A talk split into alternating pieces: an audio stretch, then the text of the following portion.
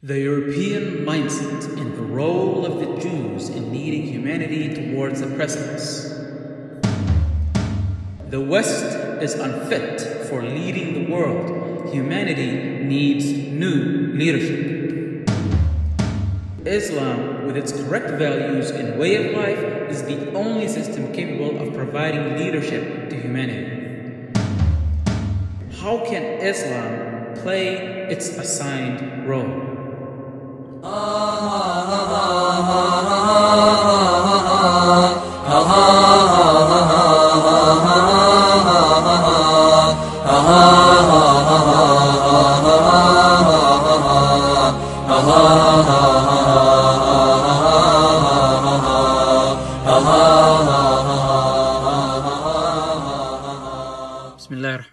Assalamu alaikum wa rahmatullahi wa barakatuh.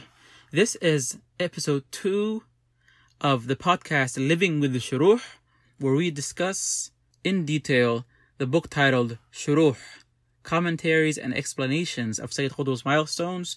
We discuss it on a weekly basis with the intent, hopefully, of finishing in a year's time. Today we continue on in the first chapter, which was titled Introduction, and we continue on into the second set of six pages. This chapter, by the way, is 24 pages long. So if we break it down into six pages each, we will be able to finish it in four episodes. The first subset of this chapter is titled The European Mindset and the Role of the Jews in Leading Humanity Towards the Precipice.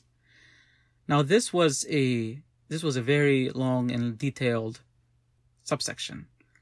I would greatly recommend that you read it, reread it, try to look at what you know about human history and see if you can trace that path, especially the European history as it emerged from the Dark Ages, as it went through the Renaissance, as it went through the Cultural Revolution, and finally um, their elimination of the church.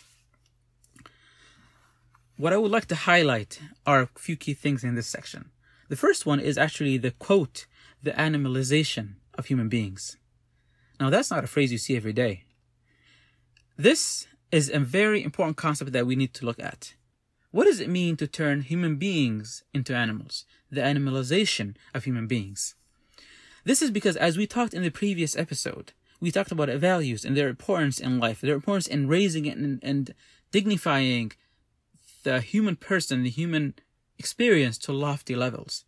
This is because Allah intended for mankind to be His honored representatives on earth.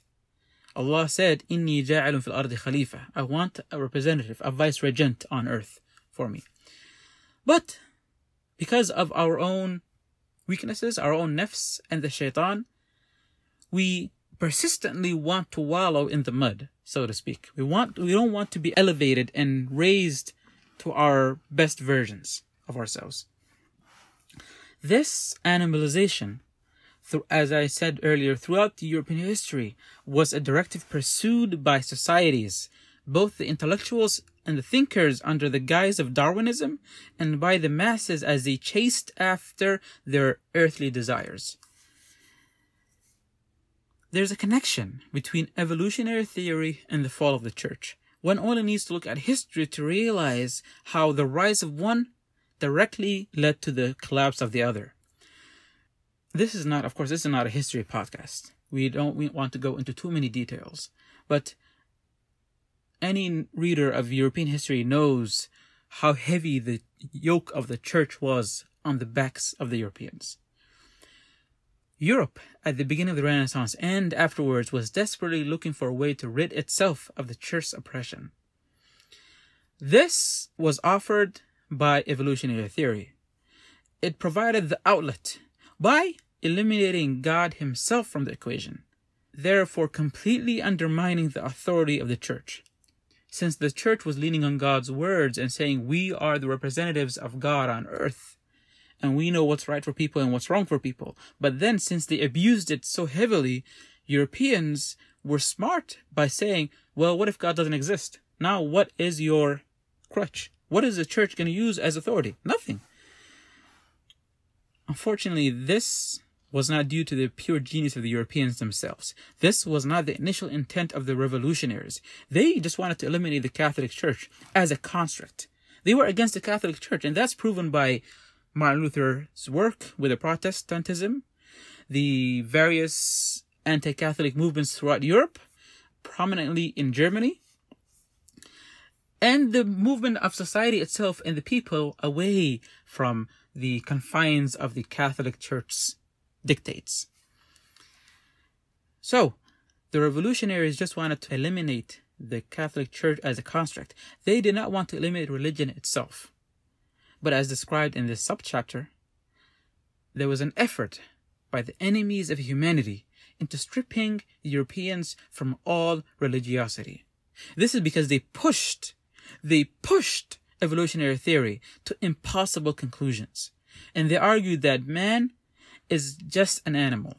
And as such, because he's just an animal, he has no need for higher, lofty, elevated human values. And this, and this is how we ended up with where we are today. This is why we must work to purify this world, to rid it of jahiliyyah, to elevate mankind once again to its proper place in the world as the representatives of Allah on earth. Because the return of these values is absolutely necessary for mankind to deserve the distinction above all other creatures, above all animals. The second section is titled The West is Unfit for Leading the World. Humanity Needs New Leadership. In this section, we again look at the missing values, but from a different perspective. We look at which values are we talking about? That's the question that this subchapter tries to answer. These values are not the ones that are positive, but inherent in European culture. Europeans are amazing with their industriousness, with their productivity, with their, you know, lines, you know, at the post office, queues at the bank, orderliness, and so on and so forth. This is inherent in European culture because of the way that continent has developed throughout history. These are positive values, but these are not the values we're talking about. We're also clearly not talking about the negative values such as total and absolute liberalism, hedonism, or individualism and all that it leads to of the disintegration of society and culture. No, the missing values, the vital values, are the ones that are essential for a, quote, harmonious human nature, a positive and constructive one. These values are missing all across the globe. I want to stress that. This is not an indictment of just Europe. These values are missing all across the world. These values are actually missing in the so-called Islamic world as well. We should not be fooled by the claims of the so-called Muslims who still, despite claiming to be Muslims, disregard the Islamic values as outlined by Allah. The next section is titled Islam, with its correct values and way of life, is the only system capable of providing leadership to humanity. Islam views mankind's role on earth as a developer. As a developer, as a enhancer, as an entity that is supposed to leave the world in a better place than when he came. Based on this, Islam inarguably promotes material progress. But it also does not neglect the human needs of mankind. When it's promoting material progress, Islam will take the best that Europe had to offer. It'll take the best that the Far East had to offer. It'll take the best that any civilization had to offer through the course of history in terms of the material best that, I mean, the technological and scientific advancements that we talked about. Islam will take all that and run with it. But it will not neglect the human needs of mankind. It will not neglect the need for, of mankind for lofty values and its appreciation mankind's appreciation for the characteristics that distinguish man from animal. This is a very important point to look at. Islam takes both halves of the shell, so to speak. It looks at both sides of the coin, so to speak. It doesn't look at one wing and say, well, this wing is strong enough to lift us. Let's fly with one wing, our technological and scientific wing, and try to stay aloft as long as we can. No, Islam will say, well, what about the other wing? What about the other side of the coin? What about the other half of the shell? What about the values that we talked about? What about the characteristics that raise man from animal? What about those? Those need to be strengthened and promoted and developed just as much as the other wing, the other shell, the other face of the coin needs development and nurturing and so on. Because mankind's role on earth, again, is a developer, is an enhancer, is a cultivator. The interesting point mentioned here in this subchapter was the schizophrenia of the formerly Islamic world.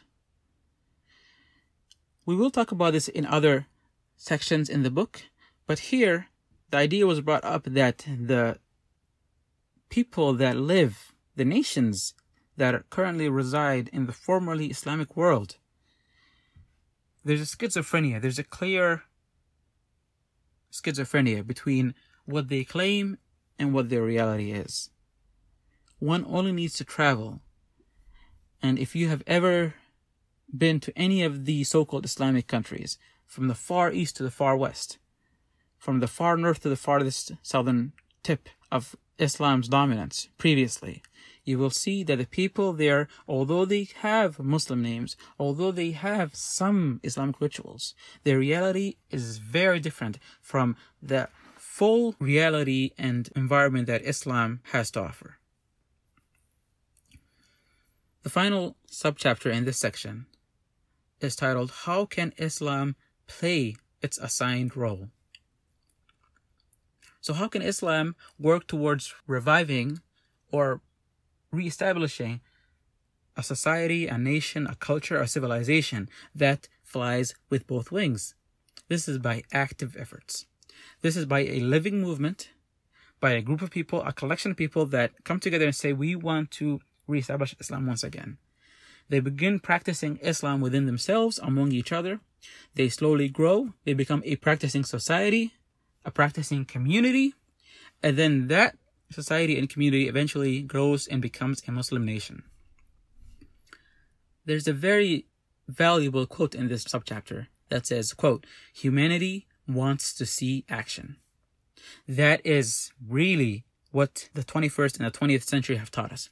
That people and mankind will not follow a theory. They want practical evidence that this is so and so and this works. And here is the proof. We've done it and it worked for us. Humanity needs to see a collection of people, like we just said, a movement, a society, and then eventually a nation that is practicing Islam individually and collectively before humanity sees the necessity of Islam to reign supreme once again. So this is very important. We need to show proof. We need to actually live what we call for. We need to live Islam. Now, are there any parts of the world today that are actually actively practicing Islam? To answer that question, Islam defines the Muslim nation as, quote, a people whose life, thoughts, situations, systems, and values arise from the Islamic way. This nation, with these characteristics, is no longer in existence on earth today after the disappearance of the governing law of Allah subhanahu wa ta'ala from the whole globe. End quote. I think that answers the question. We don't see people whose lives, thoughts, situations, systems, and values arise from Islam. We don't see nations like that anymore. This is clearly a sign that Islam does not exist on earth like the way it used to and the way it's supposed to. And because of this, we must start from scratch once again. We don't have a platform to jump off of anymore. We have to start from square one. We have to build the foundations all over again. From the individual level to the living movement to the practicing society and community, and finally, God willing, to entire Muslim nation. All feedback is greatly appreciated. Please email me at my email khalid.mohamood at gmail.com. This is K H A L I D as in David dot M as in Mary O H A M as in Mary O O D as in David at gmail.com. I'm also available on Facebook, Twitter, and Instagram. جزاكم الله خيرا والسلام عليكم ورحمة الله وبركاته